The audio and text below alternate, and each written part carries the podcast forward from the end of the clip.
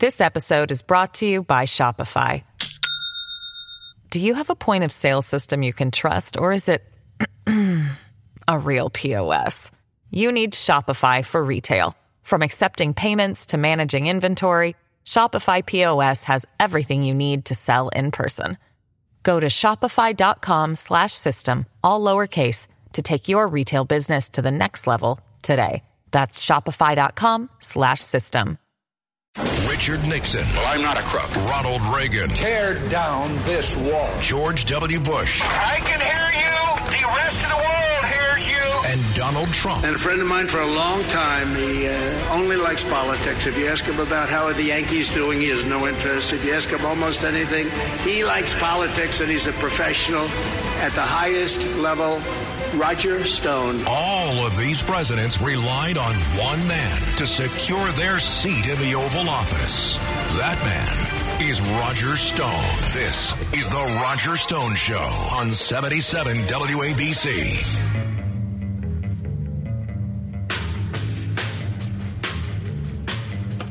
Welcome.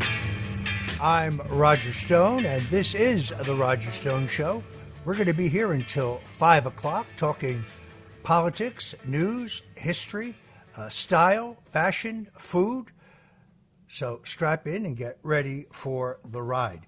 You can listen to us, of course, at seven seventy on the A M dial. If you're in the New York, New Jersey, Connecticut area, uh, where I grew up, uh, W A B C Radio, making A M radio great again. You can also listen to us if you're from out of town, or if it's more convenient, on the W A B C radio dot com site. Uh, but what I really urge you to do is download the W A B C, or I should say the seventy-seven W A B C radio app. You can easily find that uh, in the App Store. Uh, you do not want to miss any of the great programming uh, that we have here at W A B C. Uh, I'm talking about, uh, particularly in afternoon drive, I'm talking about uh, Bill O'Reilly uh, from twelve to twelve fifteen. Uh, Bill O'Reilly still won't debate me on the question of who really killed John F. Kennedy and why. He's uh, written a book about it, as have I. Would love to have that debate. Maybe W A B C could sponsor or host it sometime. Uh, Curtis Sliwa, uh, arrested for the seventy-eighth time, I think, uh, during peaceful protests in Staten Island uh, this past week uh, against the tent cities and the uh, invasion of migrants there. He's on from twelve fifteen to one. Greg Kelly, the best-dressed man on radio. He's uh, there uh, on W A B C from one to three.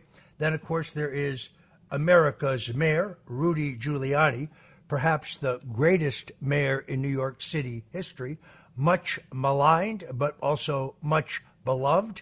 Uh, and his legal and political analysis is always acute. Uh, I'm also a big fan of Andrew Giuliani, whose show precedes this one. Uh, here's a guy that has a great, great future uh, in American politics and government. Then, of course, there's Katz and Cosby. Uh, this is the this is. Available every day at five o'clock. This is the greatest possible review of the biggest stories in the news, always with an all-star lineup of analysts. Also on Sunday mornings at eight o'clock, uh, Rita Cosby, perhaps one of the most uh, incisive uh, and experienced radio journalists in America today. Uh, you don't want to miss my old friend Dominic Carter. Uh, I found a, an old text message the other day from back in the days when Dominic Carter was at New York One, where he asked me to get him an interview with none other than businessman and future president Donald J. Trump. That's an interview that I actually made happen. Uh, was uh, was a trip down memory lane. You also don't want to miss the great Sid Rosenberg uh, on every morning. Uh, Sid is uh, entertaining, combative, talks about politics, but uh, talks about what's going on in New York. Uh, great segment I did with him this past week. Uh, if you like the offbeat, Frank Morano on the other side of midnight. He starts at one a.m. Uh, and then not to be missed, uh, Larry Kudlow, uh, who had a birthday this past week.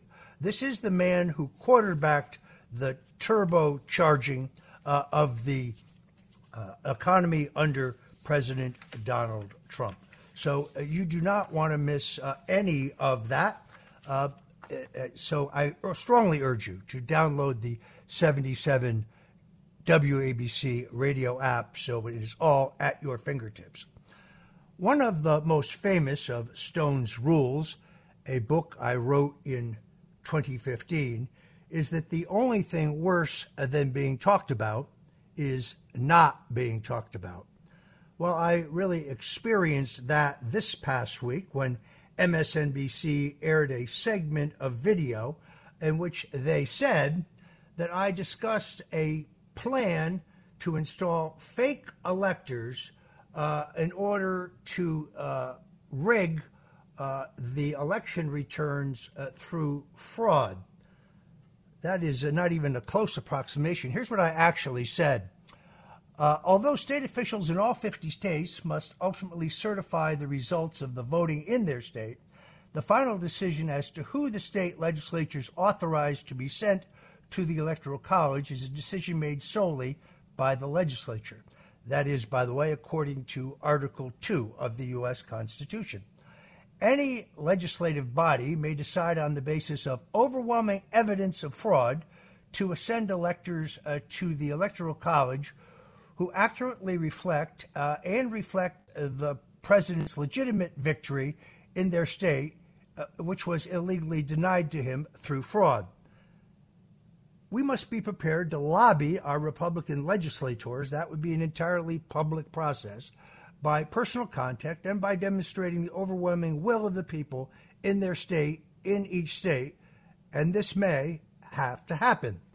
Now, immediately, because I said this several days before the election, people said, ah, you see, Stone knew that Trump was going to lose, and he was plotting, I never used the word plot, uh, to install fake electors, I never used the word fake, in order to rig the result. I never used the word rig. My statements are entirely legal. They're constitutionally protected free speech. Uh, and more importantly, they're based on history. Based on the results of the eighteen hundred election of Thomas Jefferson, uh, but even more precisely on the nineteen sixty election of John F. Kennedy, everything I said was both legally and historically correct. No plotting, no fake electors, no rigging. But this caused uh, an amazing uh, firestorm on the internet with M S N B C, Ari Melber, uh, and uh, Morning Joe leading uh, the, the charge. Uh, Stone had incriminated himself, uh, said uh, a former prosecutor, John Flannery, to uh, Newsweek. Uh, first of all, is Mister Flannery a Democrat? I'd bet my money on that, but there's nothing in anything that I said that was improper or incriminating. But you see, that's how the, the this works. In other words, you create a media firestorm based on a false na- narrative. It gets repeated over and over and over again uh, until the false narrative takes root. By the way, Newsweek, among those who covered this, said that they contacted me for a comment. Um, I have, unfortunately, no such comment contact. Uh, this is exactly how the weaponized fake media works. It's how it worked in the Russian collusion hoax. It is how uh, it was. It works today. Uh, this is part and parcel of a broader effort to weaponize the justice system uh, in order to interfere with the next presidential election.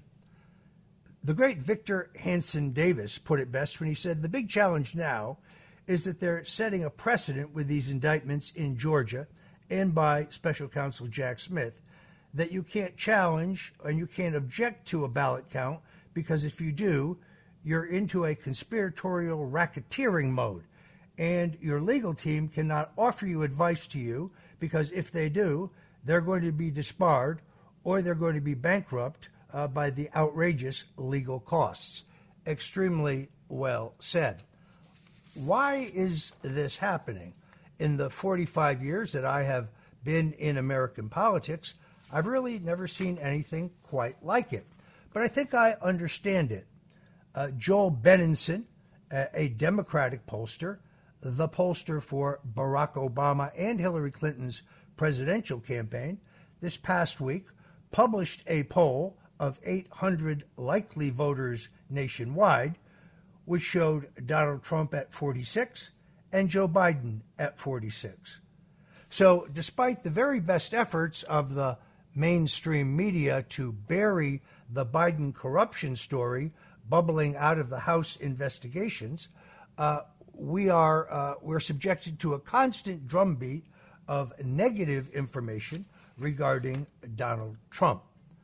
Uh, you see, they they continue to repeat the narrative uh, until they uh, get some federal prosecutor or some investigator to believe it is a, a true. In my case, for example, in the Mueller witch hunt, in which the government produced no evidence whatsoever of Russian collusion or WikiLeaks collaboration or any other crime uh, for that matter, they ultimately came up with process crimes, claiming that I had lied to Congress under oath in my voluntary testimony to the House Intelligence Committee. Yet, since there was no Russian collusion and no WikiLeaks collaboration, I had no motive to lie. Nonetheless, a federal prosecutor told multiple federal judges that they had probable cause to charge me with conspiracy against the United States, mail fraud, wire fraud, unauthorized access to a computer, money laundering, counterfeiting, aiding and abetting a felony, uh, misprison of a felony uh, after the fact. Uh, they seized my computers. They seized my cell phone. Uh, they famously raided my home at six o'clock in the morning uh, with C N N cameras in tow. Uh, after tearing apart my home and my office for thirteen hours, they found no evidence whatsoever that would be produced in my trial against me. Uh, it is really, truly abuse.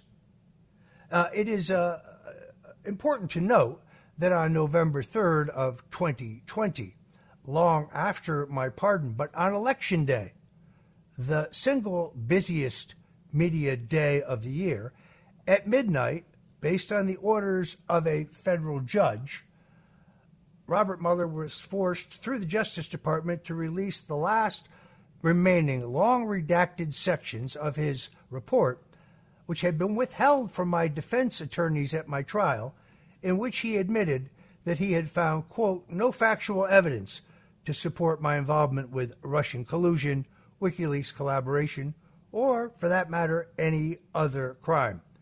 So my wife and I and my family were put through two years of hell, lost our home, our savings, my car, most of our insurance, my livelihood, my ability to make a living, plus being subjected to constant death threats, Uh, threats against my family.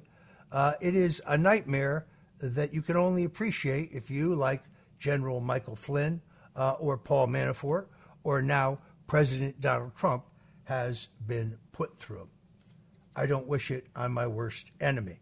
But that's how the media works. So now I have a ubiquitous number of people demanding uh, that Roger Stone be indicted and arrested. Let me be clear about a couple things. As far as the efforts to delay the certification of the Electoral College in the U S Senate, I have no involvement in that whatsoever. In terms of being involved in the efforts to challenge the results in Georgia, where I do, based on my own reading, believe that there is very real evidence of election fraud and irregularities, I have no involvement whatsoever. And any claim that I was aware of, Uh, involved in, or, or for that matter, condoned any illegal activity at the Capitol on January sixth, well, that's an egregious lie as well.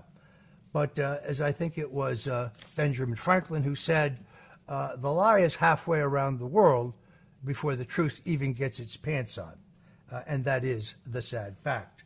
If you're just tuning in, this is Roger Stone. This is The Roger Stone Show on W A B C Radio. Uh, you can find us at seven seventy on the A M dial or you can go to W A B C radio dot com.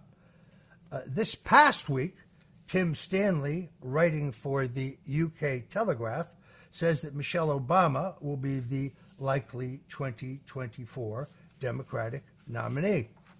Now, maybe uh, Mister Stanley heard uh, our interview right here on The Roger Stone Show with documentary filmmaker and author Joel Gilbert. I think that was two weeks ago.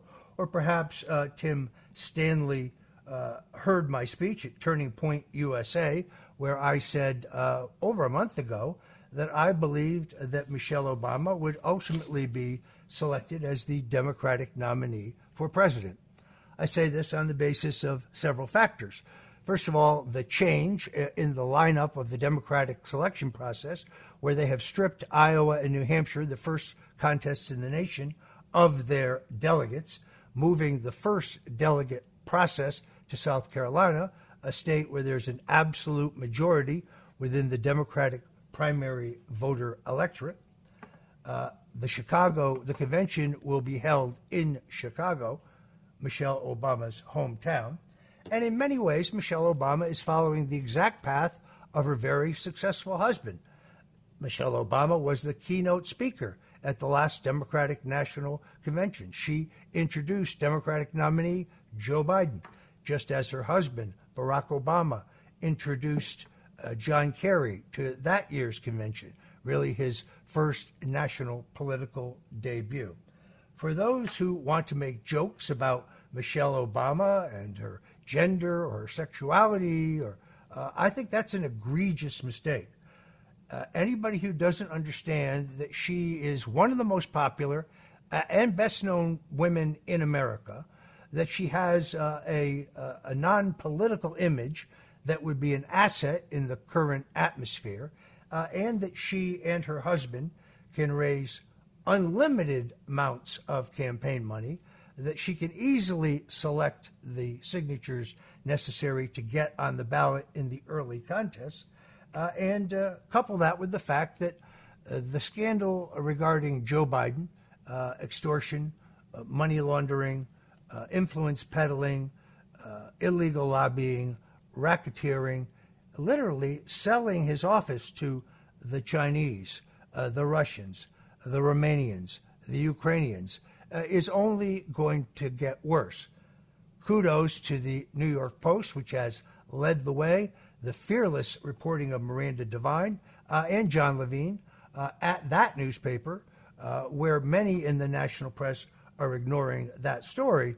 But I'm convinced that the ultimate weight uh, of the investigation uh, into uh, the Bidens will make Joe Biden completely and ultimately unelectable. Stay tuned for more on that story. Uh, the charges uh, against Donald Trump in Georgia are really a furtherance of this entire weaponized political atmosphere. Uh, this is, without any question, as the president likes to say, something we've never seen in our history before. Uh, it has multiple uh, goals. One, of course, is to try to smear his name. It is completely counterintuitive that the ongoing lawfare against Donald Trump Uh, has had the direct opposite effect uh, of its desired result at the hands of the Democrats. Uh, by all measures, uh, in all polling, uh, the president has only gotten stronger. This week, for the first time, he hit uh, sixty percent uh, of the vote uh, in the Republican contest. I can tell you, having worked in three of Ronald Reagan's presidential campaigns, Reagan was extraordinarily popular. Uh, but he never had this kind of polling going into a nomination contest in nineteen eighty. Uh, and the president has continues to rake in tens of millions of dollars uh, in small and medium-sized contributions. That's good because the other goal of those who have weaponized our political system, our legal system, pardon me, against him uh, in an incredible act of election interference Uh, is to drain his bank accounts. In other words, make him use funds that would otherwise be used to furtherance his campaign for president to pay massive legal bills. Uh, and according to public reports, published reports, the president has already spent forty million dollars on lawyers. Now facing uh, trials in New York, South Florida, Georgia, uh, and the District of Columbia. Again, all because uh, of the overwhelming polling that shows that his lead for the Republican national uh, nomination is overwhelming. So overwhelming uh, that he decided this past week that he will not participate in the upcoming Fox debate, which I believe is scheduled for August twenty-third. This is a, a decision that I, as a political professional of some forty-five years, completely and totally agree with. First of all, Donald Trump is a totally known commodity. He has one hundred percent name I D. Secondarily, he has what I believe is an insurmountable lead. Uh, he's not going to be denied this nomination, uh, and therefore he has nothing to gain by giving far lesser-known candidates uh, an open shot at him. Chris Christie, who's polling or somewhere around one percent of the vote, uh, has been very, very open about the fact that he's searching for an opportunity to confront and seek to embarrass Donald Trump. Uh, in that Fox uh, debate setup, the president can expect uh, no fairness from the moderators. Uh, Fox's hostility, uh, often reflected in the New York Post, which is also through the News Corporation, the owner of Fox Television, uh, is also uh, uh, continually reflects a hostility uh, by its ownership. And therefore, I think very much like uh, going into debates with John F. Kennedy in nineteen sixty, uh, a decision uh, disastrously made uh, by Vice President Richard Nixon, Donald Trump should not debate, particularly in this particular debate. Now, if the poll numbers change, I could change my mind, but there's no evidence that that is going to happen. Uh, I did get some good news this week. Tucker Carlson has agreed to come on uh, the Roger Stone Show here at W A B C. Just a question of nailing down a date. Tucker Carlson uh, has been very active. According to the Wall Street Journal, uh, he is forming a new media company, uh, and that means a roadshow to raise the necessary financing for it. The numbers he continues to draw uh, to his show on Twitter really boggle the mind. The most uh, recent show I saw with uh, Robert F. Kennedy uh, was, I think, his best show to date. Uh, it is extraordinary, uh, the discussion on that show, and I commend it to you, uh, a decision by the Department of Homeland Security not to give Secret Service protection uh, to Robert F. Kennedy Junior, uh, who is uh, polling greater than the Uh, than the level set by federal law. Federal law says that any candidate who's getting at least fifteen percent and is duly registered with the Federal Election Commission is entitled to apply for protection. I've talked about this on the Roger Stone Show here at W A B C before, but the interview with Tucker Carlson revealed a number of things that I didn't know. First of all, Robert Kennedy said that the Secret Service themselves were extraordinarily cooperative. Uh, when he applied, they told him that, that, that they were prepared to meet with he and his wife to brief them on how protection would work, told them that they had eight teams in place uh, and that the protection could become uh, immediate. Uh, and uh, they were of the mind that this would be approved uh, by the Biden administration. What's particularly outrageous about the decision not to give Robert Kennedy Secret Service protection is the fact that his father, uh, Robert F. Kennedy Senior, the U S Senator from New York State, uh, and the former Attorney General, was brutally murdered uh, in nineteen sixty-eight uh, on the evening of his smashing victory in the California Democratic presidential primary. Uh, his father, President, his uncle, pardon me, President John F. Kennedy, also murdered in the streets of Dallas, November twenty-second, nineteen sixty-three. But even worse than that is the fact that the mainstream media continues to vilify Robert Kennedy as some kind of extremist, simply because he challenges the government's narrative uh, regarding the safety and effectiveness of vaccinations. To his credit, when he debates this issue, which his presidential campaign is not centered around, uh, he's extraordinarily articulate, and I think he backs up his beliefs with a series of authoritative government and uh, medical studies from around the world. But that is not the centerpiece of his campaign. His campaign has been built around war and peace issues, but this constant denigration of Robert Kennedy uh, as an extremist, uh, as a nut, as some kind of kook, uh, is the kind of thing that could inflame an insane person or a madman, uh, and uh, I-, I fear that someone will do actual harm to Robert Kennedy. Remember that Sirhan Sirhan, the man who uh, is still uh, incarcerated, accused of the murder of Robert F. Kennedy, the senator and presidential candidate, said that he killed Senator Kennedy because of Senator Kennedy's staunch support for the state of Israel. The notion that Robert Kennedy is in any way anti-Semitic, uh, that is a false trope.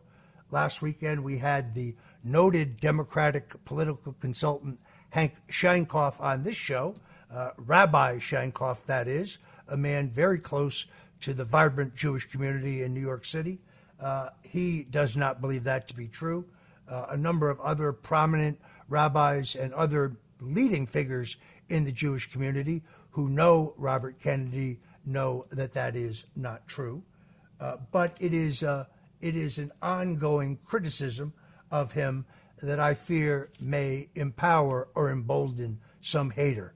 So even though I support Donald Trump for president, knowing more about this now, uh, I pray, and my wife prays, for the safety of Robert Kennedy in his presidential campaign. The most interesting thing about the uh, the interview with Tucker Carlson uh, was the segment that pertained to the uh, origins of the Ukraine war. Uh, a lot here that I did not know, uh, but I know now. I really urge you to download this, but evidently, according to Robert Kennedy, when Mikhail Gorbachev uh, agreed to withdraw four hundred thousand Russian troops from East Germany, thus allowing the reunification of Germany. Uh, in return, the United States uh, and U S. Secretary of State Jim Baker agreed uh, that uh, NATO would not move, quote, a single inch to the east towards Russia. The Russians, uh, Gorbachev then, Putin today, have made it clear Uh, that having a NATO-aligned nation on their border was unacceptable to them. We have broken that agreement, with thirteen Eastern Bloc countries having joined NATO. But in every one of those, we have dropped silos for intercontinental ballistic missiles, as we have in Ukraine. The war in Ukraine was pro- was provoked by the neocon faction uh, that has dominated U S foreign policy under both Republicans and Democrats. Uh, and we we lope, we drift closer and closer to World War Three. Both of the peace candidates in the upcoming election are Donald Trump, who has the credibility of all of the parties involved in the Ukraine-Russia conflict, and who has guaranteed a negotiated settlement. This has some credibility to me uh, because, uh, well, uh, Donald Trump has made it very clear uh, that he knows everyone involved, and he has a track record uh, in the Middle East of uh, a, police, uh, a, a peace agreement that no one thought was possible. Uh, he brought the North Korean dictator in out of the cold, actually got them to temporarily delay uh, their nuclear weapons program. Uh, I, I think he is running as a peace candidate. Anyway, we have a great show for you today, uh, including uh, Lee Greenwood, country and Western superstar, uh, the man who penned and made God Bless uh, the U S A, uh, our second national anthem, a man who has stilled patriotism and love of country among millions of Americans, one of the most recognizable songs uh, really on the planet, one that still brings a lump to my throat and a tear to my eye. He joins us, uh, as well as Garrett Ziegler of the Marco Polo Foundation. Uh, you can find him at marco polo u s a dot org. This is the twenty-seven-year-old prodigy who has analyzed, uh, organized, footnoted, and published all of the Hunter Biden laptop material as reflected in the New York Post. Uh, that is uh, uh, an interview you also don't want to miss. Uh, in the meantime, I continue to be appalled by the New York migrant crisis.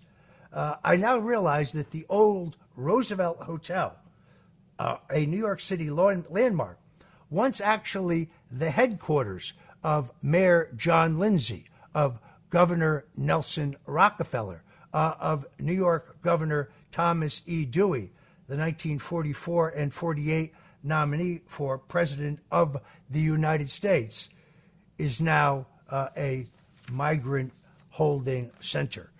The city is bursting at the seams. It seems to me to be uh, a, a very dangerous situation. Now you have the issues of a real potential tent city in Staten Island. I agree with Mayor Eric Adams when he said to the New York Post, I think this is a national and statewide issue that has been unjustly dropped into the lap of New York residents.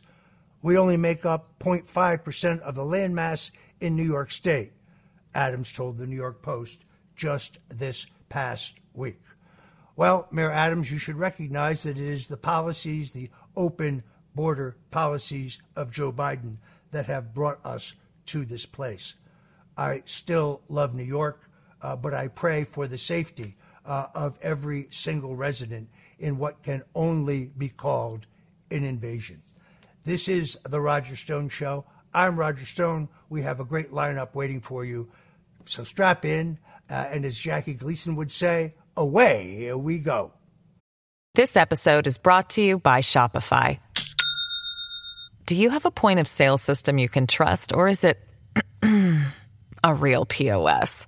You need Shopify for retail. From accepting payments to managing inventory, Shopify P O S has everything you need to sell in person. Go to shopify dot com slash system, all lowercase, to take your retail business to the next level today. That's shopify dot com slash system. Ohio, ready for some quick mental health facts? Let's go. Nearly two million Ohioans live with a mental health condition. In the U S, more than fifty percent of people will be diagnosed with a mental illness in their lifetime. Depression is a leading cause of disability worldwide. So why are some of us still stigmatizing people living with a mental health condition when we know all of this? Let's listen to the facts and beat the stigma. Ohio, challenge what you know about mental health at beat the stigma dot org. Richard Nixon. Well, I'm not a crook. Ronald Reagan. Tear down this wall. George W. Bush. I can hear you. The rest of the world hears you. And Donald Trump. And a friend of mine for a long time, he uh, only likes politics. If you ask him about how are the Yankees doing, he has no interest. If you ask him almost anything, he likes politics, and he's a professional at the highest level. Roger Stone. All of these presidents relied on one man to secure their seat in the Oval Office. That man is Roger Stone. This is The Roger Stone Show on seventy-seven W A B C. Welcome. This is Roger Stone, and this is The Roger Stone Show. Joining me now is a man I would call, well, the national trooper, uh, a man who's done more to rouse the patriotic spirit of the United States than anyone since perhaps, well, Francis Scott Key, the man who wrote the Star Spangled Banner. If that song is our national anthem, then God Bless the U S A is our national song. I am particularly proud to uh, to join Lee Greenwood here and welcome him on The Roger Stone Show. Lee, welcome for joining us. Thank you very much, Roger. Great to talk to you. I, I always wished, I guess, I had a show named after me, but I don't have one. Um, I do have my name on my bus, and we tour nationwide talking to people in America and trying to find out what the pulse is. And it's interesting, you know, as I talk to you now, uh, our tour will continue throughout the summer uh, all over the country and, and just kind of get a feeling of what the nation is feeling right now about the attack on President Trump and uh, and the coming election. Folks who want to know where Lee Greenwood can be seen and heard can go to lee greenwood dot com. Uh, all of his tour dates are listed there. Uh, he's going to be in uh, Michigan uh, in several stops, uh, August seventeenth, August nineteenth, August twentieth, going on from there to Georgia, from there to North Carolina. Uh, I urge you to go to lee greenwood dot com. First of all, his biography is fascinating. Uh, my old friend Lee Atwater uh, told me that not only were you a, a country and Western artist, but he told me that you played a mean R and B saxophone. Uh, and, yeah, uh, thanks, Roger. I, I played uh, the woodwind since I was a kid. My mother was a piano player in the forties. Of course, my my dad joined the Navy right after the bombing at Pearl Harbor. And uh, we were, you know, just uh, my mother and, and me and my sister were, were kind of left Uh, for several years alone, so we were raised by my grandparents in Sacramento, California, and I, I had access to the piano, but I also loved the sound of the saxophone, and that's that's when I started to play it. And by the way, we we kind of miss Lee Atwater. You know, I I toured with George Bush forty, forty-one, and and it was sad that we lost him during that campaign. Well, uh, in fact, uh, President uh, George Bush appointed you to serve on the National Endowment of Arts Council. Your appointment ha- was approved by the U S Senate, and that appointment has endured under both President Obama and continued under President Trump. Uh, would it be fair to say that your expectations for God Bless the U S A have really exceeded what you expected when you wrote it in the back of a tour bus in nineteen eighty-three?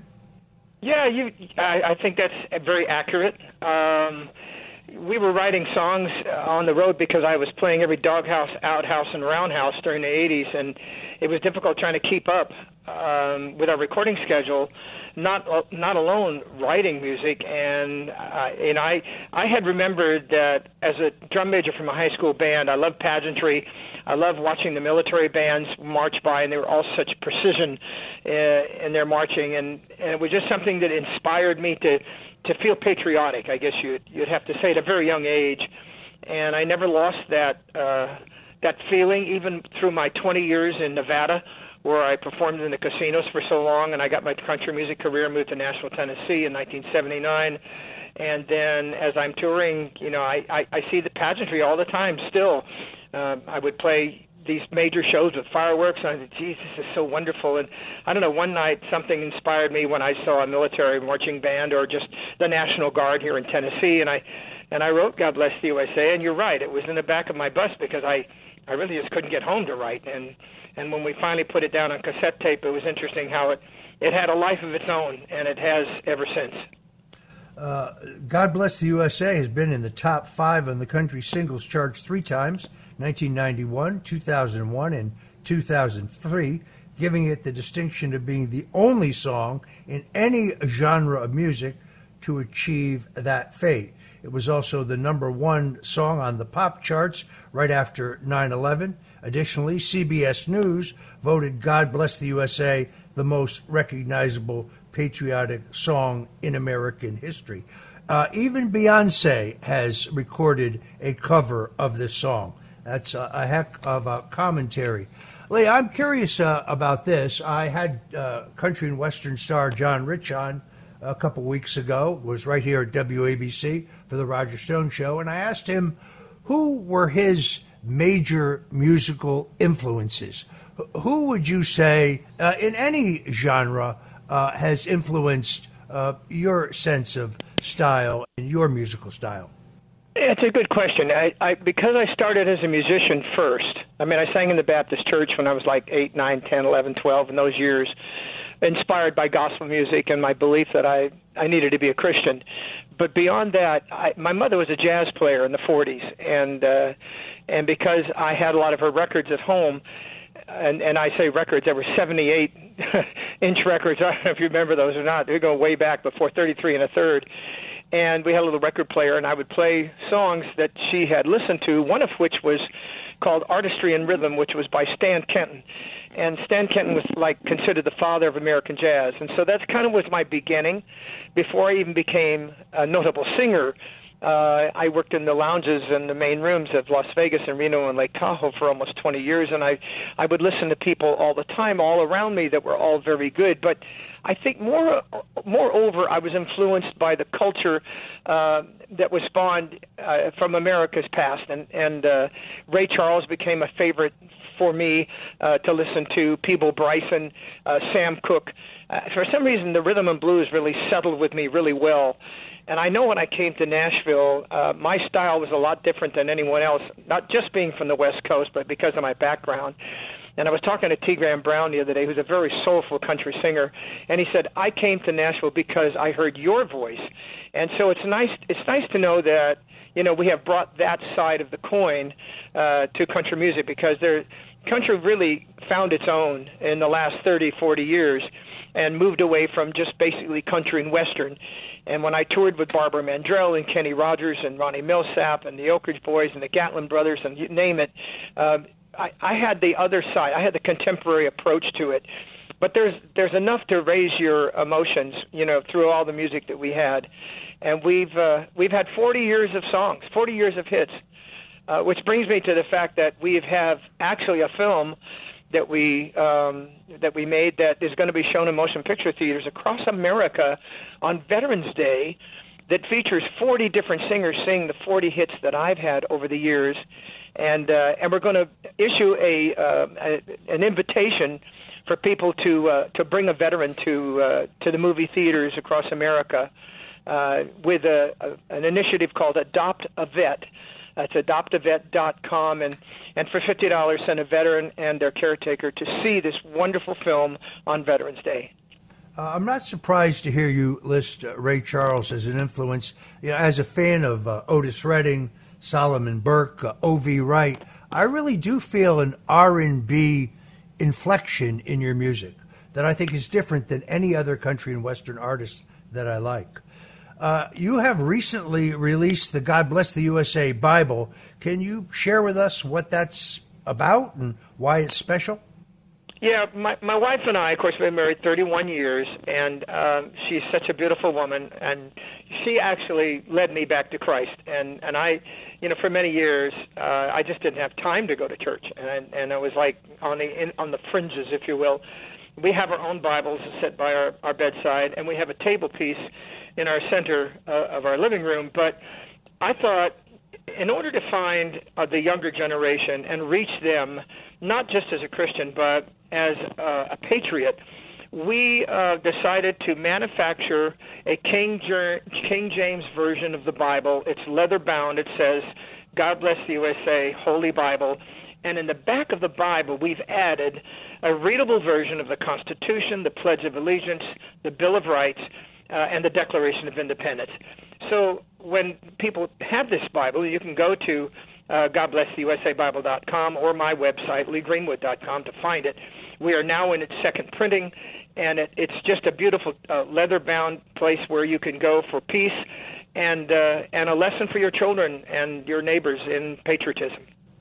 You know, very recently I had a very well-known actor come and visit me uh, in South Florida, Uh, and I was really pleased to meet him, but before we met, he asked whether we could have dinner at some place where we wouldn't be seen together.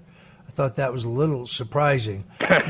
M- many, many people in the entertainment industry uh, don't want to talk about politics, don't want to talk about their belief in Christ, don't want to talk about their patriotism. You seem to be a man who, to me, has no fear. Can you talk about that for a moment? Well, thanks for thanks for asking that. I, I am I am proud of that. And you mentioned uh, my friend John Rich. Uh, we are very close, uh, as is me and Tony Orlando and Gary Sinise and a few others who have no uh, fear about stepping out and talking about America first. But I don't use my stage, and I do over one hundred shows a year, uh, to talk about politics or my conservative beliefs. Uh, basically, I'm an entertainer first, and, and I don't use my stage for that. Now, in an interview, as I'm talking to you, Roger, I am proud to tell you that I will talk about America's greatness and its freedom uh, day after day after day. I, you know, I just, uh, I'm so blessed and so lucky. I'm, I'm a little bit different than most, being from California, but I don't care if you're from Texas, New York, or California, or Florida, or Wisconsin. I mean, I've met people everywhere who believe this country is the greatest country on earth, and so I'm not afraid to step out and do that. Uh, throughout your career, you've had the opportunity to perform for several U S presidents. Uh, can you share the most memorable experience you've had, or do you have a favorite president? I know that may be a difficult question because you have uh, met them all. You're pictured on your website at lee greenwood dot com. Folks, go to this website. You, you can not only find out everything about Lee Greenwood, but you can also find out what his upcoming tour dates are, uh, buy some great products, uh, his music, uh, his videos, his Bible. Uh, but uh, tell us about your experience with the presidents. Yeah, I, uh, I'm a Reaganite. I mean, I, I go all the way back to the Reagan days when I toured with the president. Um, I was kind of Nancy Reagan's champion. Anything that the First Lady needed, I would generally respond to her. And and it was the same with uh, George, forty-one, George Bush, forty-one, and Barbara Bush, who I love dearly, both of them. As a matter of fact, uh, even though President Trump has used my song as his entrance uh, when he does rallies, I, I sang for President Trump at the Lincoln Memorial for his inauguration. But I also sang for George Bush, forty-one, at the Lincoln Memorial for his inauguration. And I will tell you that my years with President Reagan and, and Vice President Bush at the time, I really became very close to forty-one. And uh, we spent time at, uh, at Camp David, at the White House several times, uh, just sitting and watching a motion picture. I played piano for him in the West Wing. And just before uh, uh, he, he went away from us, um, we, my wife and I went to Nantucket and, and actually played piano and sang for him in his residence there um, at Kennebunkport. And I, I was just like, oh, my gosh, you know, this is so wonderful to, to see him and be a friend of, of that president. He is my favorite and was. Uh, I agree with you when it comes to being a uh, Reaganite. Uh, I worked in his nineteen seventy-six, nineteen eighty, and nineteen eighty-four campaigns, and once, uh, when Nancy Reagan was visiting Darien, Connecticut, uh, in the early fall on a particularly cold day, uh, I was smart enough to bring a Pashima shawl for her, and therefore I remained one of her favorites. And from that point on, I could do uh, no wrong. Uh, I, I, uh, I admire the fact that you have uh, performed for all of these presidents. It is uh, it must be a truly, truly great experience. Uh, looking at today's contemporary uh, country artists, or for that matter, all artists, other than the aforementioned John Rich, who was really, really great here on the Roger Stone Show several weeks ago, who else out there does Lee Greenwood listen to? Who do you like? Well, um, Jason Aldean. I like uh, Mark Wills, who may be my favorite singer in country music. Um, of course, Justin Lynch, um, Lee Bryce. Um, that, there's several that actually um, make the kind of music that I like to make. There's uh, there's artists on the contemporary side, but I think the the more George Strait kind of act, that's a cowboy act, kind of hones in on why people went to country music in the early days, leaving adult contemporary, if you will. You remember that format. And, and leaving rock and roll, which is so hectic and uh, and, and brings you to a, a fast pace to live in a big city. I think that's why people uh, levitated towards country, because it had simple stories. It was three chords and a, and a song, and, uh, and and that's what a lot of my records were about. I mean, we have thirty-six albums that basically are all stories and songs about hurting and love, and and some breakup, but some romance, and and uh, and, and great songs. And I think the artists that sing them today still inspire me because they are so good. Uh, I, look, I recognize and I respect the fact that you try very hard to keep your presence as an entertainer, separate from your political uh, and your religious beliefs, but you have no fear about speaking out about what you believe in, and I admire that. Uh, given what's happened in this country in the last two days, what's happened in the last two years, what are your feelings and hopes for America's future?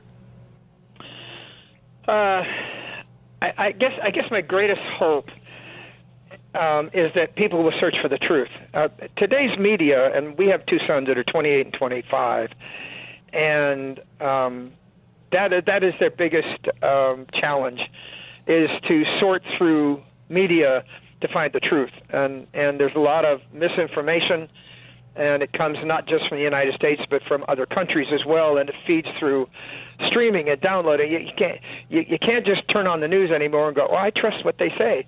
You really can't. Um, you have to find out exactly what the items are. I generally get my information from the stock report in the morning, uh, and I like to find out what things are in, in the world and, and who's doing well and who's not. It gives me a little bit better of an insight. Um, but this, it's, it's tragic in how this recent uh, lynch mob is going after a former president who is actually in line to be the next president. And I I am just uh, appalled that, that they would bring this to bear.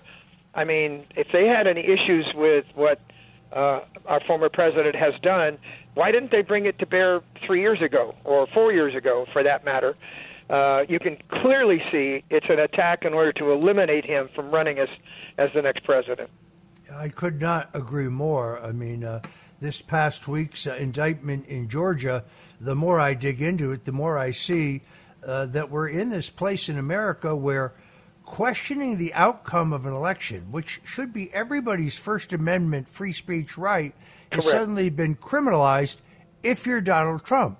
But if you're Kamala Harris or Nancy Pelosi or Congressman Jerry Nadler or or Stacey Abrams or Congressman Jamie Raskin, well, then it's perfectly all right, because they did exactly that in two thousand. They did it again in twenty sixteen, again in, in some states in twenty eighteen. It seems to me to be a two-tiered justice system, but I know quite a bit about that. Uh, like you, um, uh, I renewed my faith in Jesus Christ. It is true that there are no atheists in foxholes. Uh, and uh, a time came in my life uh, when I was the target of the Mueller witch hunt, when I had I actually done nothing whatsoever wrong. You can't lie under oath in your voluntary testimony about Russian collusion that never actually happened. It's actually literally impossible. Uh, so I've been in this particular meat grinder. Uh, I spent time with President Trump about uh, two weeks ago. This guy's fortitude, his determination, his resolve, his continued good humor under this withering attack uh, is beyond anything I've ever seen. Look, I, I worked for President Nixon. Uh, I worked for Senator Bob Dole. They were both very, very tough guys, but not nearly as tough. I think a lesser man would have withered under this extraordinary attack. Uh, it, it is really uh, beyond belief. And I, I, uh, I'm inspired by the way you are inspired by your faith. What advice would you give to young artists who want to express uh, their values through their art, through their music? Well, I think, um, first and foremost, music moves the culture. Um, I remember reading books about Hitler when he began to take over Germany. The first thing he did was to get rid of the books uh, and get rid of the history uh, of the people of Germany. And so I think we need to look at our history. When people write songs and sing songs, they got to, they have to know they're influencing the culture with every song they release. Uh, and and it, it, it arouses the emotions of the listener, and that's why artists become popular, because they say what we feel. And, and when I write a song, I'm the same way. I try to write something that not just people will relate to, and it's not about the money as much as it is being artistic. I want to make sure that what I release is uh, is palpable. It, it's something that people can relate to in their own personal lives, and that would be my advice to all new artists, plus the fact that records are kind of your flag bearer. um, and, and, and, and radio uh, jumps on a song after it's been popular with downstream, because it's a whole new whole new way of of, uh, of releasing music now. And if you intend on uh, reaching the public, it's the same old game as it always has been. You have to get on a bus or an airplane, and you have to find the people where they are and bring the music to them. So work hard and, and make sure your message is true and, and not cheap. Folks, if you're just tuning in, this is The Roger Stone Show on W A B C Radio. You can uh, find us at seven seventy on the A M dial if you live in the New York, New Jersey, Connecticut area, or you can always listen to us at W A B C radio dot com, where we are live streaming worldwide. Uh, people need to understand the enormity of Lee Greenwood's career. He's had seven number one songs, twenty-five charted singles to his credit. Uh, he has won numerous industry awards, Male Vocalist of the Year for the Academy of Country Music uh, in nineteen eighty-three, two Male Vocalists of the Year awards from the Country Music Association in nineteen eighty-three and eighty-four, a Grammy for Top Male Vocal Performance in nineteen eighty-five. Uh, the C M A also named God Bless America as its Song of the Year all the way back in nineteen eighty-five. That demonstrates how extraordinarily enduring God Bless the U S A is. I must tell you, uh, it brings literally a tear to my eye every time I hear the opening bars. Uh, I think it has just stood as an inspiration to millions and millions of Americans who are proud to be Americans, who aren't ashamed of our country, who do recognize that this is the last best hope of freedom in the world, that we are, as President Ronald Reagan said, a shining city on a hill. What impresses me, Lee, looking at your website, is how hard you work. I mean, how many days a year do you do you travel? How many days are you on the road? Uh, it's a lot less than I used to. Um, in the first four, three or four years, it was almost three hundred days a year trying to find the fans, and we did that successfully. My the acts that I was signed with at M C A Records at the time was Reba McEntire, George Strait, the Oak Ridge Boys, and Barbara Mandrell. And Barbara and I toured together. I toured with the Oak Ridge Boys and still do. Um, they're they're all still my friends. And I I I really I, I don't know I, I have a passion about touring, and also I on a selfish note that if I have to keep my voice in shape to be able to sing at one hundred percent, which I, I always try to do, um, I just can't be off very long. If I if I don't sing for a month, it is a struggle to get back at my age. Now, even though it might have been harder younger, it's much harder now. And so I think it's better that I continue to sing and continue to tour uh, with my wife's permission and my two boys, of course, my family. We want to spend more time with them, and it's, it's interesting that we always have that same battle that anyone else does, and that's weighing business against family. And there are different times when it's a different priority, but for right now, it's it's touring and, and trying to lift the hearts of America coming to this election. I know I've become a champion for the military, and that makes me proud, which is why, again, why we're releasing this movie nationwide on Veterans Day. Go to adopt a vet dot com and send a veteran and their caregiver for fifty dollars to a movie. Oh, my gosh. They will be so proud, and and uh, and you will have done something wonderful. We want to send fifty thousand veterans to these movie theaters. Yeah, I I see the promotion for this on your website. It really looks extraordinary. Uh, I urge people to go, once again, to lee greenwood dot com uh, to see Uh, not only uh, the upcoming tour dates. Uh, you can look at forty years of hits. Uh, you can access his music, his videos, some terrific uh, photos. Go to the store there and support this uh, iconic uh, American artist. Uh, it, this has uh, been an extraordinarily, uh, extraordinarily, extraordinary pleasure uh, and honor to have you. Let me ask you a final question. Uh, Are there any current issues or causes that you feel particularly passionate about uh, and you'd like to bring more attention to? Uh, well, as we have talked about, I I dedicated my, my my father was military, my wife's father was military, so we're Navy and Army both invested. I did not serve in the military, so this is kind of my way uh, to giving back. And I, I don't know what makes somebody a patriot. I, you know, I think it's just love of country, because home is where your heart is. And and if your heart is, is here in America, then you need to take care of America. And that's that's pretty my initiative, and that's what I've, I've tried to do during my remainder of my touring life, my touring years. And so once again, I will mention adopt a vet dot com. That is, is something I really believe in. And so if you'll help me uh, and all of your listeners, uh, go to adopt a vet dot com. Thank you. All right. There's a perfect uh, plug for a very important and worthy cause.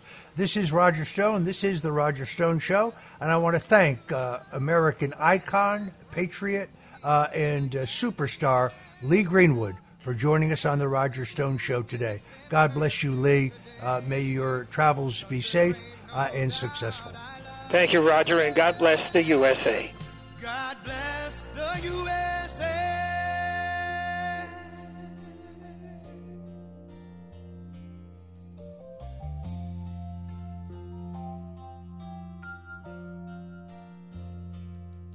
This is The Roger Stone Show on seventy-seven W A B C. A man who's gone through hell, but he's kept going, and he's smart, and he's strong, and people love him. Not everybody, but people love him and respect him. Roger Stone. Now, here's Roger Stone. This is The Roger Stone Show on W A B C Radio. W A B C. Making A M radio great again. And joining me now is Garrett Ziegler. He is the head of the Marco Polo Research Group, a nonprofit that has dedicated itself to educating the American people uh, about the uh, Biden family, and specifically the now undisputedly authentic contents of Hunter Biden's laptop. Now, I think an enormous amount of credit uh, goes to Miranda Devine of the New York Post, and also to Emma Jo Harris of Breitbart News, uh, trailblazing journalists who were among Among the first in the country, if not the first, to publish the shocking contents of Hunter Biden's laptop. You will remember that prior to the last presidential election, fifty-one current and former intelligence agency figures assured us that this uh, material had, quote, all the markings of Russian disinformation. We now know that that was a lie. Uh, we also know that those fifty-one former uh, and current intelligence officials were rounded up by current Secretary of State Anthony Blinken, uh, who has paid no price and been held to no account for that act. But Marco Polo, uh, the research group, which you can find at marco polo u s a dot com, uh, pardon me, dot org, I think that's correct, uh, has done an incredible job of not only faithfully and meticulously publishing all this information, but also very carefully footnoting it uh, and uh, and setting it up in such a way that it is entirely understandable for the average citizen who wants to see what is there. Joining us now is the head of this group, Garrett Ziegler. Garrett, welcome to The Roger Stone Show. Thank you. Good morning, Mister Stone. I appreciate this. I'm honored. So uh, tell us a little bit about your organization, uh, your mission, uh, what you have set out to do, and what you have done. Yes. Yeah, so everything coming out this week with the so-called uh, pseudonyms, which are really aliases, all of that was already in our report in October of twenty twenty-two. And as you mentioned, Miranda Devine actually covered that in twenty twenty-one. But I think what we did and our value add in all of this is that we actually went through four other aliases that Joe used.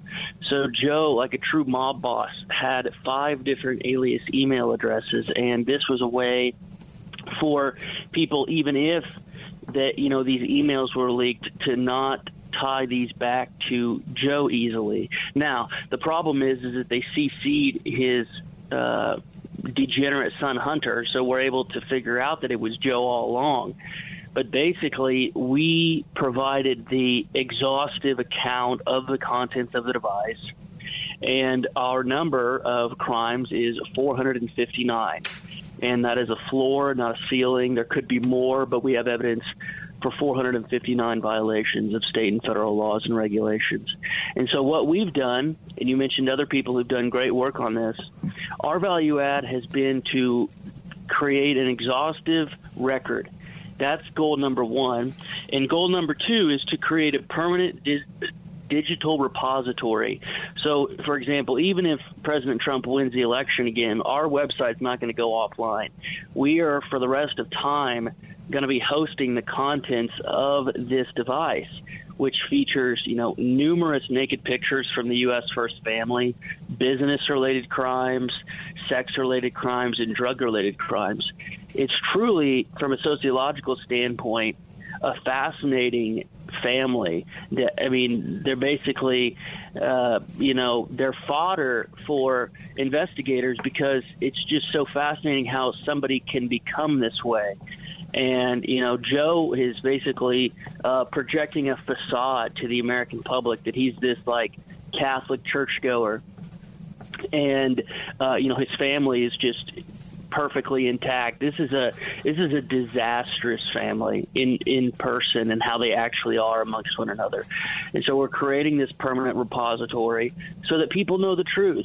One of the things I admire you for, Roger, is your, is your book on the J F K assassination. What the public knows about the J F K assassination versus what really happened, it, there's a gulf between those two things. And there's a gulf between what the public, you know, used to think about Joe and what they now know because of groups like us putting out the actual source documents. So uh, people can get a copy of this by going to marco polo u s a dot org, uh, where yes, you can either order a printed copy or you can actually download it. Uh, I will say yes. that you have very thoughtfully blurred a number of the more pornographic images uh, that are involved uh, so that uh, you can actually safely have this around the family. Uh, you operate with a relatively small Uh, staff of, I think, eight young people.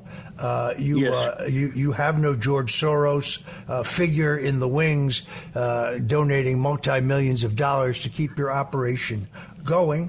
Uh, and you have come under extraordinary uh, legal threat uh, and pressure uh, from Hunter Biden's eighteen hundred dollars an hour lawyers, uh, funded by a Hollywood lawyer screenwriter uh, by the name of Kevin Morris. It was uh, Mister Morris who stepped up and paid Hunter Biden's two million dollars uh, tax debt. One of the things I get sick of seeing on the internet, and I see it constantly, is the idea uh, that my wife and I, because we owe money to the I R S from two thousand six, that we somehow got a sweetheart deal. Let me break this down for you. Uh, I owe the I R S two million dollars, three quarters of which is interest and penalties. So the the, the actual te- tax debt is slightly less than a half million dollars. It was substantially more than that, but I made eight years of monthly payments uh, on time and without fail to pay that debt down. And I would have continued paying it down uh, if the Mueller witch hunt hadn't filed fabricated charges against me uh, and essentially drove my wife and I to the verge of bankruptcy.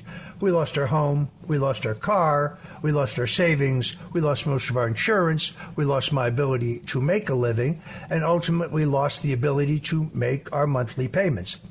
Hunter Biden failed to report, failed to declare somewhere between eight point nine and ten million dollars worth of income, income that I would argue that he earned illegally, uh, when my wife and I were never accused. There was never any evidence that we underreported or failed to report any income, nor did we fail to accurately report any asset, although assets are certainly de minimis at this point. Uh, the, the I R S would negotiate no break in interest and penalty through their uh, offer and compromise period, uh, and therefore my wife and I will end up paying for the rest of our lives uh, on a monthly basis. I don't have a West Coast sugar daddy to step in and pay my taxes. Uh, this is apples and oranges. I got no it sweet is. deal. Uh, the, they, uh, the Department of Justice thoughtfully put out a press release uh, on a Friday in the middle of the offer and compromise negotiations between my very good tax lawyer uh, and, uh, and the I R S announcing this civil lawsuit. Uh, they imply in their press release that we somehow underreported or failed to report income. That is false. Uh, they implied that we withheld uh, and didn't disclose assets. That's also false. Everything was always disclosed to them. No, I would think I would say I'm the one who's been treated unfairly. But I had to get that out of the way because it's a constant uh, meme. It's a constant theme uh, on on the internet. Uh, tell me about uh, the efforts to silence you, to shut you down. I am among those who got a threatening letter from Abby Lowell, uh, notorious uh, Democrat, uh, paid, uh, uh, paid hired gun lawyer out of Washington, D C, uh, threatening that I can't talk about any of this, which, of course, um, I ignored. They wanted a an apology by March thirty-first of this past year. Uh, that will not be forthcoming. All of this material is in the public domain, is it not? It is, and I appreciate you going into the specifics of that because a lot of people don't know the specifics. And when you go into the specifics, Roger, people understand with greater clarity how much of a joke all of this is. It's it's it goes beyond just a two-tier system. It's it has willful you know willful injustice baked in. It's not just that the result was two-tier. The intent of it is to be two-tier, and it's disgusting. And it's the foundation of our government is to establish justice. That's literally the first clause of the preamble to the Constitution. We don't have that right now. And so uh, turning gears just a bit, not really, but a little bit, you have been one of the only people to recognize how important Kevin Morris is to all of this. And all of these other groups in America, Marco Polo is the only one being sued. We have a status conference on the thirty-first of August, and hopefully we're going to get it dismissed with legal fees uh, due to, ironically, California's anti-slap law. So the person who paid off Hunter's tax debt, the person who's funding his lifestyle right now, is suing me and our group for intentional infliction of emotional distress. It's that pathetic. They didn't say that anything I said it was false because they can't prove that and everything else. So I have some pretty well-heeled, powerful enemies all allied against me. Uh, luckily, like you said, I have a group of guys behind me who are phenomenal, who help me with everything from legal to running the nonprofit, the accounting, and everything else. So I've, I'm well protected in that way, but it's I won't call it terrifying, but one thing I will – I don't want to say sympathize with you is the degree to which these people in the media, even people at, you know, conservative incorporated outlets like the Washington Examiner, and I'm, use, I'm just using them as an example because they lied about our group this past week. They lie effortlessly. So the lies that are being spread about you just with regard to your tax situation, they lie so effortlessly they don't even think about it. And all they do is spew lies. And so I'm like you. I am obsessed about correcting the record. In fact, one spat that I'm going through right now, just to give your, your audience a little bit of granularity on my end, beyond the Kevin Morris lawsuit, I've been fighting a guy who was uh, Steve Bannon's former co-host on War Room for two years now. His name's Jack Maxey, and he's this like fifty-nine-year-old guy who's basically been talking about the laptop material for two years. And I support him talking about the laptop material because I think he has the right idea about it. It, it, it reveals corruption, et cetera. But he's been falsely accusing me of being a federal agent or a federal informant, which is just utterly ridiculous if you spend any amount of time with me in person that somebody would ever believe that. I want him to go tell my parents that. They would laugh him out of the room. Uh, but anyways, I he lies so effortlessly, Roger, that it really it makes me interested in him sociologically, because how somebody could lie like that and nobody demand any evidence for any of his claims. So when people spread these lies about you, say on Twitter, about your tax situation, hardly anyone, hardly anyone asks for a court docket or, or any hard proof for their claims. You know, in America, in the Western world, when you accuse somebody of something, you have to come forth with evidence. We've done a couple of interviews about the laptop, and a lot of the time of me talking to you is going through emails, going through text messages, going through other digital forensic work that shows what I am saying to be true. Our haters and our detractors, they never bring forth receipts. It's just ad hominem attacks. They don't like Roger Stone, or they don't like Garrett. So I, I think this is very important to go into, though, because if anybody's, you know, if anybody's listening and they hear those lies, you know, ask the person to bring forth actual hard evidence, and that will basically tamper down any of the B S they're spewing.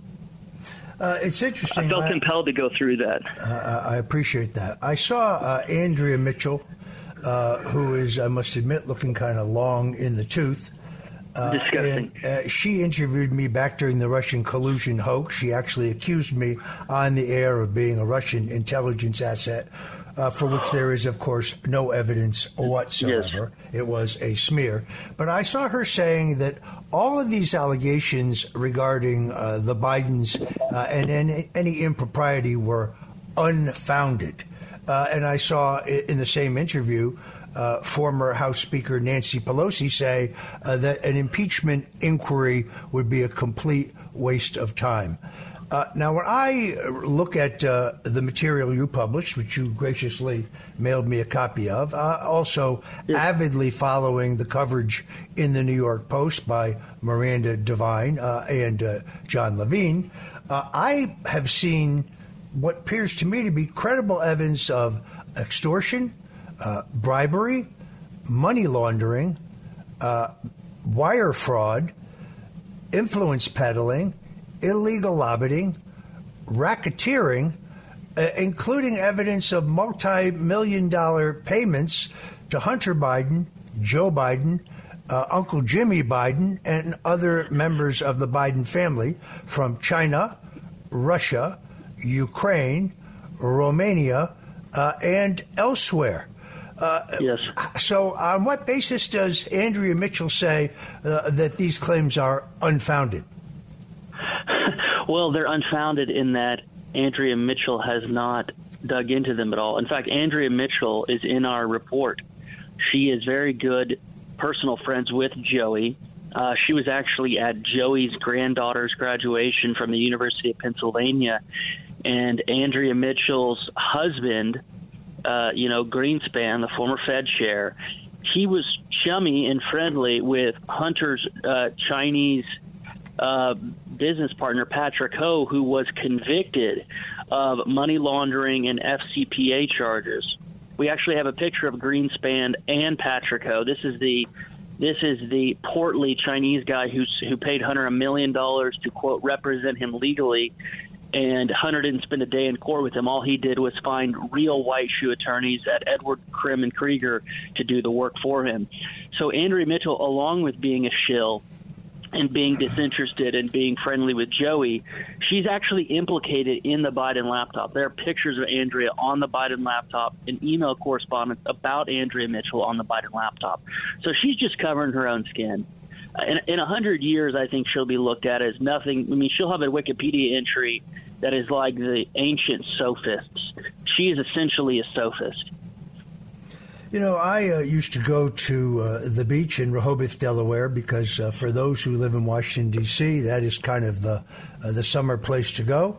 Uh, my wife and I would uh, usually rent a house there. Uh, going now is unthinkable because I'm too recognizable, and the constant attacks on me and the fake news media by certain jackals uh, has really made it uh, unsafe for me to go out in some uh, public places, which is a very sad commentary on America, as well as the intolerance uh, of the American left. But people I would meet who knew the Bidens, people who were tradesmen, you know, hairdressers, beauticians, landscapers, barbers, grocers, uh, people who provide services, uh, had this universal complaint that they would provide goods and services uh, for uh, Joe Biden, uh, and they would never get paid.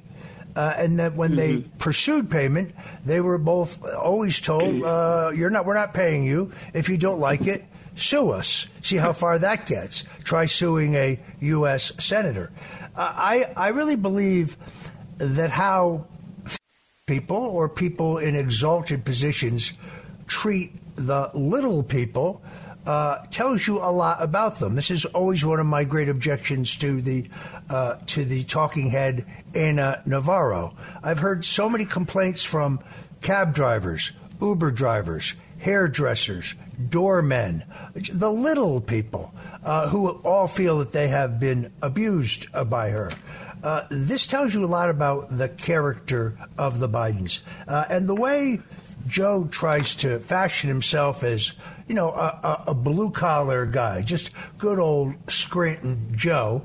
How did Joe Biden, on a U S senator's salary, on a vice president's salary, how does he afford this palatial beach house, uh, which is, uh, I think, a multi-million dollar home?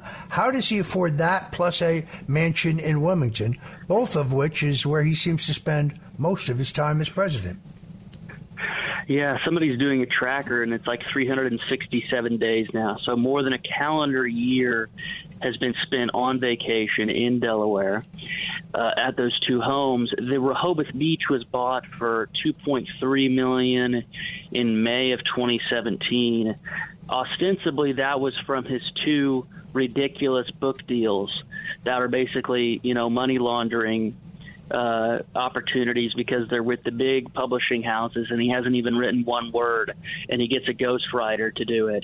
So that was in twenty seventeen, and more importantly, from the laptop, we have emails and checking accounts and allusions to other accounts that uh, Hunter was paying his his living expenses, uh, his his repairs for his house, contractors. So if you take those living expenses that normal people have to foot off the table, that's how Joey is affording to live like a king. Uh, to go, to to supplement what you said on the co- stiffing contractors, I did a speech in Wilmington, Delaware. Uh, Tyler Nixon was there. Three people came up to me afterwards and said that there was a landscaper who put uh, you know rocks lining Joe's asphalt driveway down, and he didn't pay for six years, and the guy actually went there with a bulldozer or a, some type of uh, Komatsu tractor to remove the rocks, and Joe came storming down the driveway after, you know, this is after six years of non-payment. And Joe said, "What the F do you think you're doing? Get the F off my property right now, or I'll stick the I R S on you." So this guy has been a senatorial mobster for decades. One guy that Marco Polo is talking to right now is is Jill Biden's first husband. You know, Joey actually crashed Jill's first husband's car. That's how he figured out they were having an affair. He was t- he was driving the convertible, and so I'm actually meeting next week with Jill Biden's first husband. We're hopefully going to do a video, and it'll send them up the wall uh, because Joe not only cheated on Uh, Jill not only cheated on her husband with Joe, but he actually wrecked this guy's car. Bill Stevenson is his name.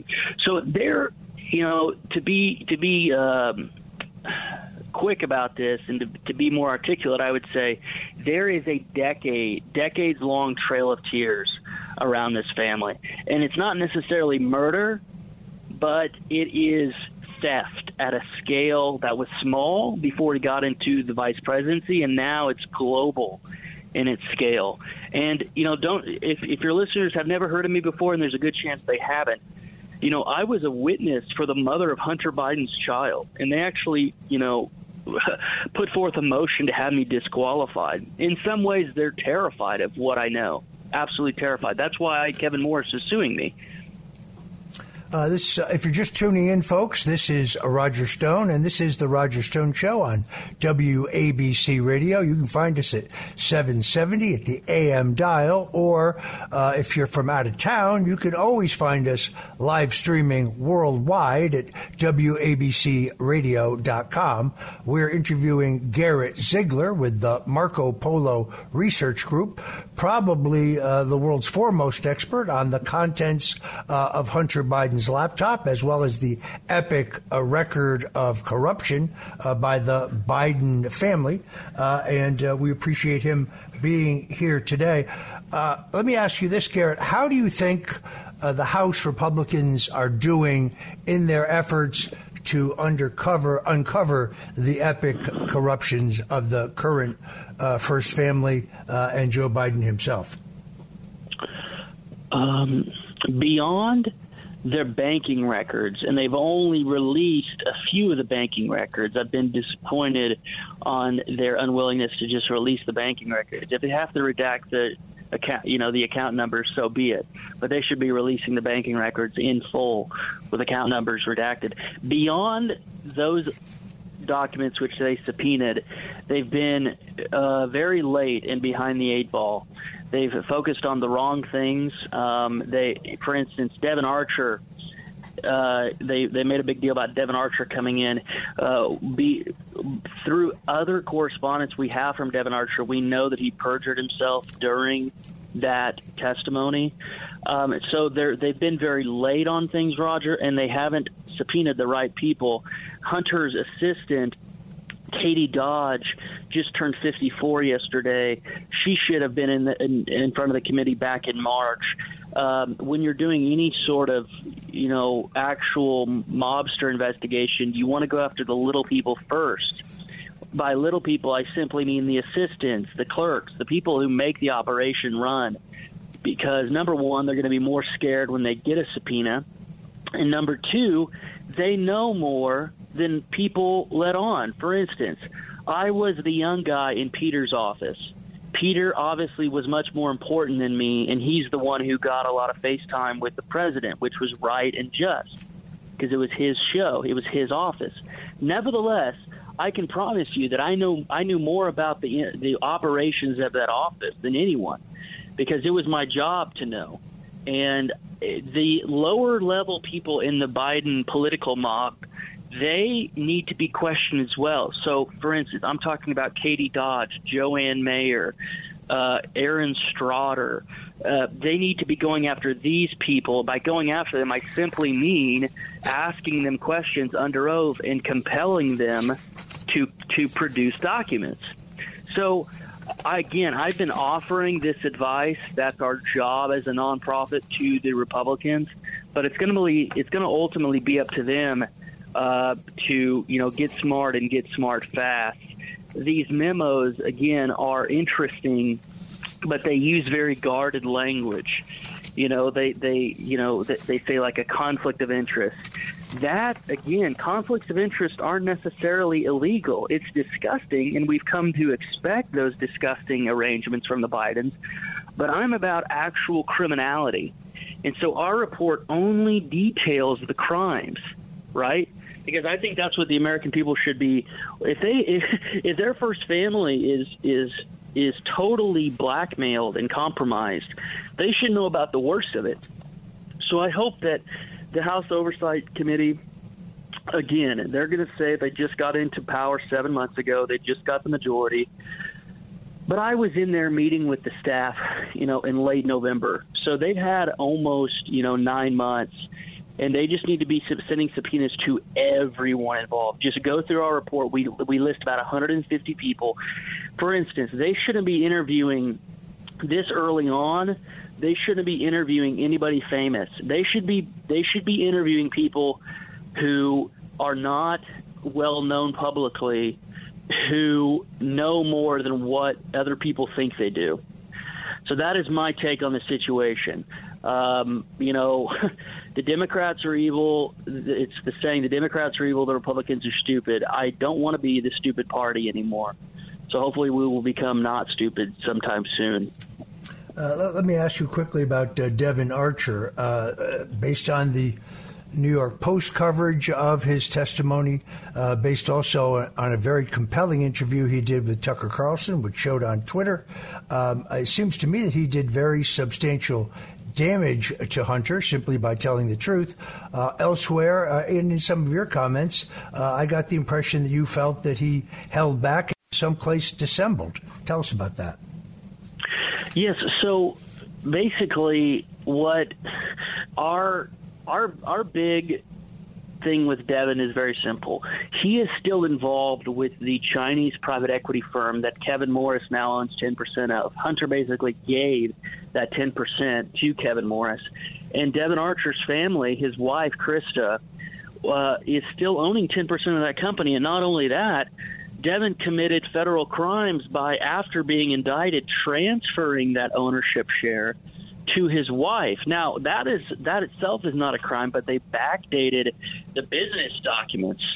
So we look at we look at Devin as a, a very handsome, charming sociopath who basically gave everybody everything and gave everybody nothing at the same time. Those interviews, I, I'm the nerd who actually read every single word of that of that testimony.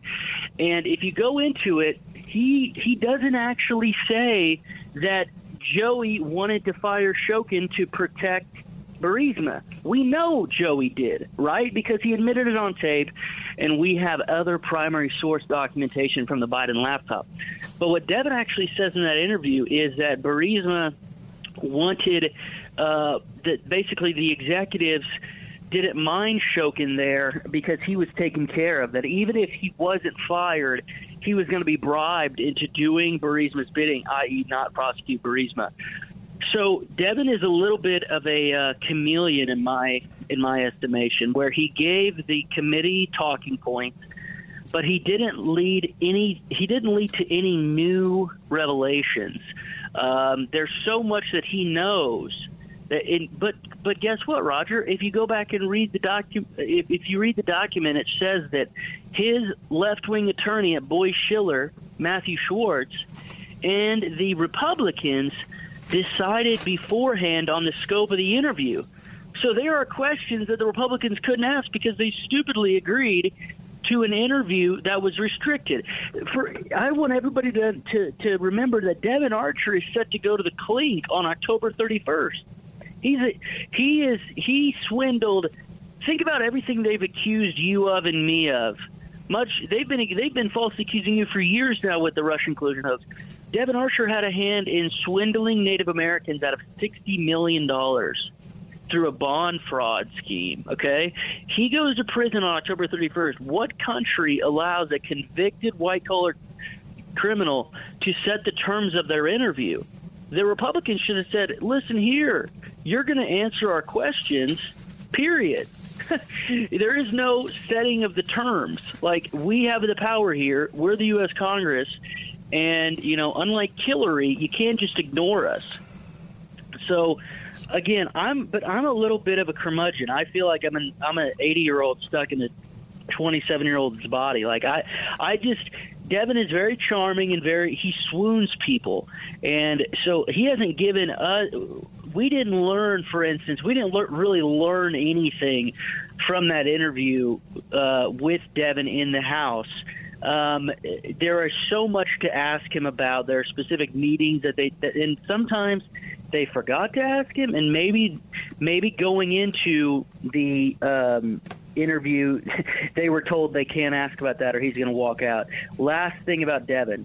We know through emails that we've gotten from somebody within B H R, that is the Chinese private equity firm, that he is set to receive tens of millions of dollars from a payout in a lawsuit against the Nigerian government. It's called P N I D versus Federal Federal Republic of Nigeria. It's it's it's uh, it's going on in London right now, and it's going on in the District Court of D C And Devin uh, basically owns a percentage share of this defunct British Islands domiciled firm that is supposed to get, like, the payout is worth nine billion dollars. So Devin is still doing corrupt things, even to this day. And I talked to Devin. I called him up in twenty twenty-one. And I and I said, doesn't it make you mad that Hunter got away with Indian bond fraud, didn't even get indicted, and, and you're set to be uh, set to go to prison? And he char- he tried to, to charm me. He thought I was, because I was speaking the truth about the situation of Hunter getting off scot-free, he thought I was his friend, uh, when in fact I was just telling the truth. Hunter got away with something Devin didn't get away with. So I think that he, he's he's a little bit of – he's a tricky figure for the ride, and I'm just too much of a curmudgeon to go along with it. I think that he's he's swooning too many people. All right. Unfortunately, we are out of time. Folks, I urge you to go to marco polo u s a dot org.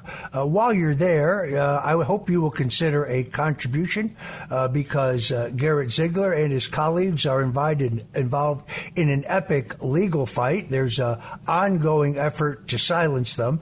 Their, uh, their research is meticulous. Uh, it is accurate, uh, and their entire mission is courageous. So you can go there. There, order your own copy of a print uh, of the uh, Hunter Biden laptop contents, uh, meticulously footnoted to make it more understandable, or you can actually download it from that website. Again, marco polo u s a dot org.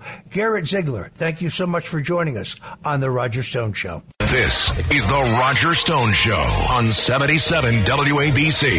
A man who's gone through hell, but he's kept going, and he's smart, and he's strong, and people love him. Not everybody, but people love him and respect him. Roger Stone.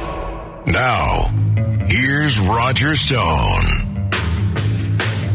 Welcome back. I'm Roger Stone, and this is The Roger Stone Show. Hope you've enjoyed today's show. I want to remind you again that when you get a chance, grab the seventy-seven W A B C app for your cell phone so you don't miss any of the great programming we have here at W A B C. W A B C Radio, making A M radio great again. You can always find us at seven seventy on the A M dial, but no matter where you are, we are always live streaming worldwide at W A B C radio dot com. Uh, I got a great email this past week from Albert in Massapequa, who said, uh, I saw you on uh, your net-based show, The Stone Zone, this week, and I really, really liked your hat. What kind of hat is it, and where can I get one? Uh, I appreciate your uh, your admiration of my admiration of my sartorial style. Uh, I was actually wearing a Panama hat, Uh, actually specifically an Optimo style. This is a style of hat that was made popular by an actor named uh, Warner Oland, who actually played Charlie Chan in the movies uh, and the thirties. Now, here's the thing. First of all, the Panama hat comes in various styles. The the uh, Optimo is, uh, is, is just my personal preference, but there's the Futura, uh, there's the Gambler, Uh, there's the snap brim. There's numerous types uh, of Panama hats. Uh, Panama hats uh, reached global fame kind of through a quirky history. Uh, they came originally from the Panama Isthmus, which links North and South America. Uh, that gave its name to an elegant hat known out through the world uh, now as the Panama hat, due to the fact that Panama Canal trading posts that ship products from all over South America was the first place they were seen. Now, the irony here is uh, the Panama hat, which of course is made of straw, uh, was never actually made in Panama. Uh, the very best versions originate in Ecuador, the only place in the world that has a long-lasting hat weaving tradition. The construction workers uh, whose strength was tested building the Panama Canal first wore these Ecuadorian hats, which is where they got the name Panama hat. But where it really became popular was in nineteen oh six, when President Theodore Roosevelt was seen, yes, on the streets of New York City wearing a Panama hat. Year after year, the Panama weaving tradition uh, has been generational. Most of the weavers are part of a weaving family. That means grandmothers, grandfathers, teaching families across generations, usually starting with a game of playing with small straw cuts from the floor, and then as adults learning the extraordinarily dexterous skill of knotting the Panama fibers uh, into a beautiful handmade hat. Now, most of these weaving families live in the rural regions of Cuenca, about forty-five minutes from the city center uh, in Ecuador, uh, and most of them travel by bus to, to ply their craft. Weaving's done by both men and women everywhere, and at any time, early in the morning, out in the fields, in the roads, while walking children to and from school with babies on their backs, sitting at markets in the square on the weekends, but most evenings, well, everybody is wearing or working on a so-called Panama hat made in Ecuador. Once the weavers have completed their batch of hats, they bring them into sale for, for sale into the city center in Cuenca. Most of these weavers are self-employed, and uh, they barter to get the best price for their hat. See, there was a time in America when no gentleman ever left the house uh, without their chapeau. Connecticut, where W A B C radio has a huge and loyal audience, was actually the epicenter of the domestic hat industry. Summer and winter in the nineteen fifties, no gentleman ever left the house without his hat, whether it was a fedora, whether it was a Homburg, whether it was a newsboy cap. Uh, going outside without a hat for a gentleman would be, well, like going outside naked. Then in nineteen sixty, John F. Kennedy appeared hatless on the campaign trail, Uh, and at the nineteen sixty Democratic National Convention in Los Angeles. And like that, the hat industry was over. Today, uh, you can get a hat. Uh, there's very few hatters left in the New York City greater area. Uh, among the very best and the last is the J J Hat Center at three ten Fifth Avenue, which is between thirty-first and thirty-second. This is the oldest hat store in New York City, uh, and they have a wide variety of Panama. Those are straw hats for summer. Also, uh, the famous Big Apple newsboy cap can be found there. Uh, there's also city hats at fifty-five East Houston Street in uh, the Village, but that's really about it for the hat industry.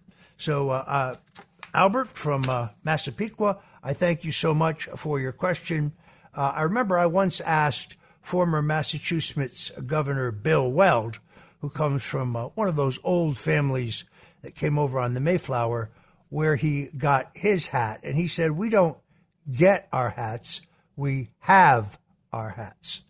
Thank you for your question. If you're just tuning in, this is Roger Stone, and this is the Roger Stone Show, uh, where you can hear us every Sunday from three to five. Uh, I recommend the W A B C uh, radio app. It's the seventy-seven W A B C radio app. You can load it into your cell phone, or you can listen to us at W A B C radio dot com. Uh, if you are old-timey, well, you can find us at seven seventy on the A M dial. Uh, a tip of the hat to station owner John Katsimatidis, who also hosts the Katz and Cosby Show every day at five and Sunday mornings at eight, because, well, he is waging a one-man war to keep A M radio receivers in the next generation of motor vehicles. Believe it or not, uh, Tesla and Ford uh, announced some months ago that their next generation of vehicles would not include an A M receiver. This is a terrible idea for a couple of reasons. Not only because you can't listen to this great show or any of the great programming at W A B C Radio, but also because the National Emergency Broadcast System uh, is based in A M radio.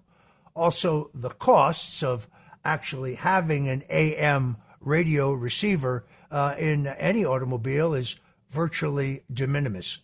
The latest news on this front is that Tesla and Ford seem to be in retreat, So you will be able to listen to W A B C on your A M radio when you buy a new car. Uh, it's important. We talked earlier in the show uh, about uh, the extraordinary effort to uh, criminalize normal political behavior uh, in an effort that I believe is to destroy President Donald Trump's chances at re-election.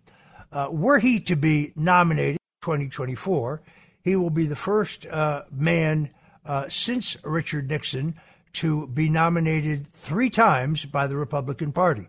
Uh, that has uh, only happened in the case of Nixon, who was nominated in nineteen sixty, nineteen sixty-eight, and, of course, nineteen seventy-two. Uh, he would also be the only president to serve a term and, if elected, uh, come back for a, a second term that was not consecutive to the first. The only other person to pull that off was also a New Yorker. That was President Grover Cleveland. Uh, prior to being elected governor, Grover Cleveland was actually the sheriff of Erie County, New York. That's uh, Buffalo. In the forty-five years I've been in American politics, I've really seen nothing quite like uh, this ongoing criminalization and efforts to destroy Donald Trump's campaign. The, they seek to do it three ways. One is, of course, to uh, drain his campaign coffers by forcing him to spend millions of dollars uh, on legal fees to defend himself in what are now four separate court actions. Secondarily, to uh, to disrupt his campaign schedule. It now appears, even though the trial dates are not set, either in South Florida, uh, in New York, uh, or in Washington, uh, D C, uh, or in Atlanta, Georgia, uh, that uh, prosecutors and Trump's lawyers are clashing over those dates. But uh, how likely is it that they will be put off till twenty twenty-six? I think unlikely. Uh, and then lastly, of course, it is to continue to blacken his name. That part doesn't seem to be working. Uh, as someone who studies the polls uh, and lives by them, uh, it's important to recognize that not all public opinion polls are the same. What I might, what I mean by that is that uh, a poll's results can be affected either purposely or inadvertently. Uh, the poll has to have a large enough and a scientifically drawn sample that is an accurate reflection of the electorate that you're trying to assess. Uh, then there is the wording of the questions. Uh, they have to be dispassionate. They have to be uh, not loaded. Uh, they have to be completely neutral uh, in their phraseology. Uh, and then, of course, there's the order of the questions. Uh, you can bias the results of the poll by putting the questions in the poll uh, in a certain order. So, for example, if you introduce negative information about a candidate prior to testing a trial heat ballot in a poll, well, you wouldn't get an accurate result. You would be cooking the results. That's why it is best to look at a large number of polls over a similar Uh, or succinct period of time to try to understand what's going on. And what's going on is really quite profound. Uh, if you take the average of all of the, where I respect the methodology and the pollster, be they Republican or Democrat, uh, what you see is a phenomena unseen before in American politics. Donald Trump continues to actually hold a massive lead that this week hit sixty percent uh, in the national polls. That is an all-time high in terms of Republican preference. Now, the New York Post ran a poll that said sixty-three percent of Republicans now favored the nomination of Trump, but that fifty-three percent of Americans said they would not vote for him in a general election. I thought the sample size from that poll was a little small, but I also point out that in any poll, there is a margin of error depending on the size uh, of the polling sample. Uh, the plus or minus in that particular poll was about three and a half percent. So that means that they may be uh, fifty percent of the people uh, who say they won't vote for Donald Trump, or it could be fifty-six. But it also means that Donald Trump could be at sixty-six, or he could be at sixty, depending on the margin of error. Uh, probably the best commentary I saw about where we are today uh, came from Professor Alan Dershowitz. Uh, Alan Dershowitz was a uh, one of the lawyers representing Al Gore in the historic uh, nineteen eighty-eight presidential campaign recount. Dershowitz wrote, um, I was one of the lawyers involved in objections to Florida's presidential vote in the year two thousand. A margin of less than six hundred ballots determined that George W. Bush, rather than Vice President Al Gore, won the state, uh, and thus the Electoral College votes from that state. I was convinced then, and I am convinced now, that that result is wrong. Yet no one was indicted, disbarred, disciplined, or even much criticized for those efforts, yet here we stand today. As Professor Dershowitz says, Donald Trump and eighteen other defendants have been charged with election fraud, conspiracy, racketeering, and more under a law designed to take down criminal organizations such as the RICO Act. Should Al Gore have been charged in two thousand? Dershowitz asks. Uh, what about Dershowitz himself? Dershowitz points out that he represented the voters of Palm Beach County, many of whom voted by mistake for Pat Buchanan, Uh, rather than Gore, because of the infamous butterfly ballots and the hanging chads. Remember those? They prevented votes from being accurately counted. Now, by my memory, uh, even though Gore campaign chairman Bill Daley, who was the son uh, of the legendary Chicago mayor Richard J. Daley, complained about Florida's use of the butterfly ballot, the butterfly ballot had been in broad usage uh, in the Democratic machine city of Chicago for decades. During the course of that challenge, many tactics similar to the same ones being employed in twenty twenty were attempted. Lawyers wrote legal memorandums outlining possible courses of conduct, including proposing a slate of alternative electors uh, who would could deliver the preferred election result to Congress. Actually, a margin of less than six hundred votes determined that George W. Bush, rather than Vice President Al Gore, had won the state of Florida and thus the Electoral College votes.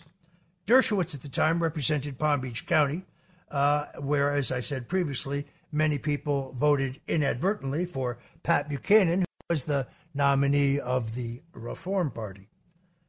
Electoral challenges have long been a part of American history, only now they're being criminalized.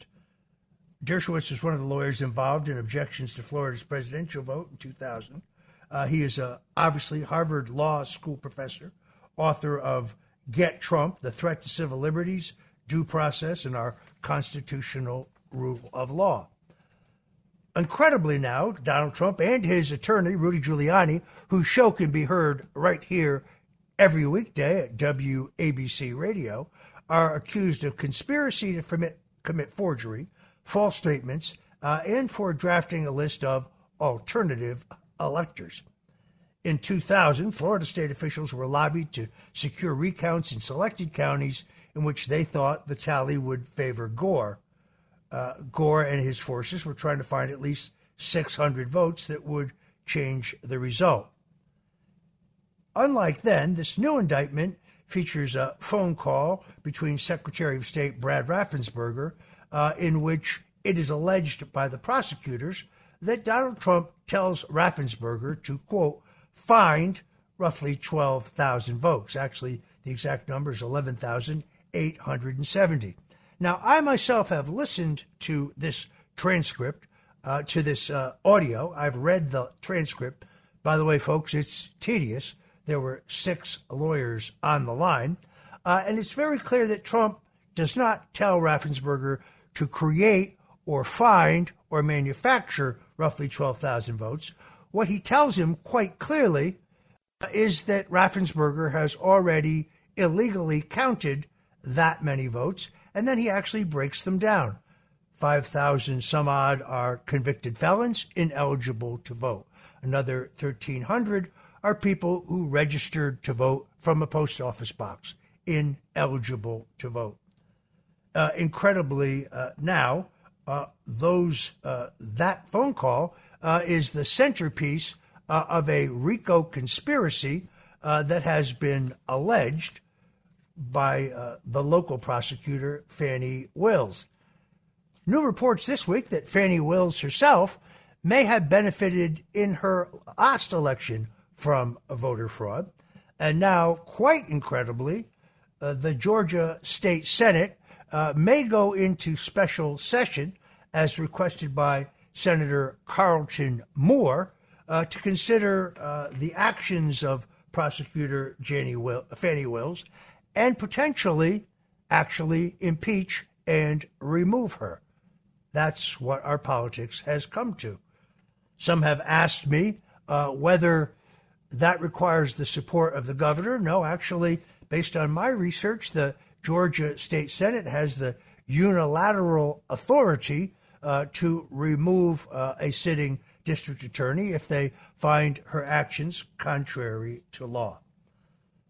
Dershowitz really sums this up extremely well uh, when he says if the behavior of the Gore campaign and the Bush campaign in two thousand was legal, how can those same activities be illegal in twenty twenty-three? The truth of the matter is, uh, this gave way to yet another conspiracy theory, and that is uh, the one surrounding the so-called Brooks Brothers riot. Uh, it was alleged uh, that I directed the riot, uh, and that the riot somehow closed down the Miami-Dade vote count uh, in the disputed election between Gore and Bush. That is uh, lore, but it's not accurate. What actually did happen was two uh, Democratic Party officials sought to take a sheaf of ballots out of the main counting room uh, into a small room that had no doors or no windows, which would have been a violation of the state's sunshine laws. This particular sheaf of ballots had already been hand counted twice. This was uh, an obvious effort, in our opinion, uh, to intuit by going through the same pile of ballots that had already been counted, additional votes for Al Gore. Uh, that was prevented, uh, and ultimately uh, it was declared that George W. Bush uh, was the winner by a margin of less than five hundred votes. Now, some of Trump's critics uh, say that Trump was knew he was going to lose before the election. Um, I don't think he ever believed that. Uh, I was criticized for saying before the election that Trump should declare victory if he lost. That is not even remotely what I said. What I did say was that if the race was undecided, if the result was up in the air, well, that Trump should declare victory. This, by the way, is the exact same advice that James A. Baker the third, Secretary of State, uh, gave to George W. Bush. Uh, it's the exact same advice that Ambassador Joseph P. Kennedy gave to his son, Senator, later President John F. Kennedy. Uh, and uh, it is based around the public relations and political principle uh, that possession, at least in the eye of the public, is nine-tenths of the law. In all honesty, uh, if Al Gore's forces, uh, head, headed uh, by uh, Warren Christopher, himself a former Secretary of State, had declared victory earlier, since the matter was completely in dispute, and if they had requested a vote count in every single county instead of just selected counties, well, I think there's a high probability that Al Gore would have been declared president. That is uh, the truth of the matter. Uh, Gore had an opportunity, but he lost it. I want to thank you for tuning in to uh, The Roger Stone Show today. If you like what we're doing here, let me urge you to stop by my website at stone zone dot com at stone zone dot com, there's a direct link to W A B C Radio. You can also hear archived all of my W A B C radio shows. There's also a collection of videos and articles, and you can also shop for my books. Uh, my first book, The Man Who Killed Kennedy, The Case Against L B J, New York Times bestseller, uh, The Myth of Russian Collusion. Uh, this is uh, the book that told us everything that it took Special Counsel John Durham five years uh, to conclude. Uh, you can also get a copy of my book, uh, The Bush Crime Family, uh, or The Clintons' War on Women. Now, you could go get them at Amazon or Barnes and Noble, uh, but if you get them there, uh, first of all, they won't be signed, uh, and secondarily, uh, you'll be giving money to a multinational corporation that most likely hates uh, your guts. I don't recommend it. Uh, I have another email here I want to answer very quickly. Uh, Angelo from Brooklyn said, I listened to one of your earlier shows on W A B C, and you talked about your mother's recipe for Sunday gravy. Can you tell it to me again? All right, I'm going to do this very quickly. Uh, so, uh, if you live in the greater New York, New Jersey, Connecticut area, uh, tomato sauce, marinara sauce, meat sauce particularly, uh, is known as gravy. I know to some people gravy is brown, but in this case, we call it gravy.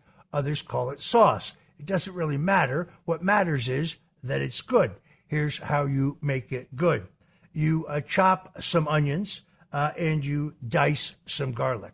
Now, you get uh, olive oil, but a special type of olive oil, which is used for frying and sauteing. Several different brands sell it. They're all available at Christie's. Now, you, you saute the onions until they are translucent. And then and only then do you add the garlic. Garlic, you see, has a much lower burning point than onions. And above all, no matter what, you do not want to burn the garlic. If you burn any of this concoction, you have to throw it out and start all over again. Now you add three cans uh, of Mar- San Marzano plum tomatoes. San Marzano is not a brand of tomatoes. San Marzano is a particular style of Italian plum tomato that is grown only in the San Marzano Valley. Be very careful to look at the label. If it says San Marzano style tomatoes, well, you're being ripped off. Once again, there are multiple brands, uh, Cento among others, all of them carried by Gristidis, but make sure that you get actual, genuine San Marzano tomatoes. Now, you add them, you brown the meat, you add the tomatoes after you have browned the meat, being very careful not to burn the garlic. Uh, and after you have added the tomato sauce, uh, the tomatoes, you add one can of tomato paste and an equal amount of water. I use the same can. Uh, now you add uh, oregano, basil, salt and pepper to taste. It's always better to put in a little salt. Remember, the tomatoes are very salty. You can always add salt later, but once your sauce is too salty, there's really no way to fix it other than diluting it. Cook it for three or four hours uh, on low heat. Then over a little rigatoni, uh, a little uh, thin spaghetti, mangia. Uh, that was my mother's recipe. Uh, she was a Corbo, Roger Corbo Stone. That's the family name. Uh, and uh, maybe over a little rigatoni. Uh, it is the best sauce you'll ever have. So give it a try this Sunday. Uh, let me thank you very much for your question, Angelo from Brooklyn. That is the secret to a great sauce. It's also a segue for me to announce the formation of the American Italian Civil Rights League, which has now been incorporated in New Jersey. This is a fraternal, uh, nonprofit cultural organization uh, that is going to stand up and proselytize for Italian-American culture, heritage, uh, and history. Uh, we look forward to telling you more about this exciting cultural uh, and charitable organization in the weeks ahead. I want to thank my guests uh, for today's show. uh, country and Western music legend, superstar Lee Greenwood, the man who made God Bless the U S A, well, our second national anthem. Uh, and also great thanks to Garrett Ziegler of the Marco Polo Research Group. You can find them at marco polo u s a dot com. They are the organization on which much of the New York Post reporting regarding the contents of Hunter Biden's laptop are based. I want to thank them both for joining us today. Uh, I am your host, Roger Stone. This has been The Roger Stone Show. And now uh, at six o'clock, you definitely don't want to miss Sundays with Sinatra with my good friend Joe Piscopo. Until next Sunday, God bless you and Godspeed.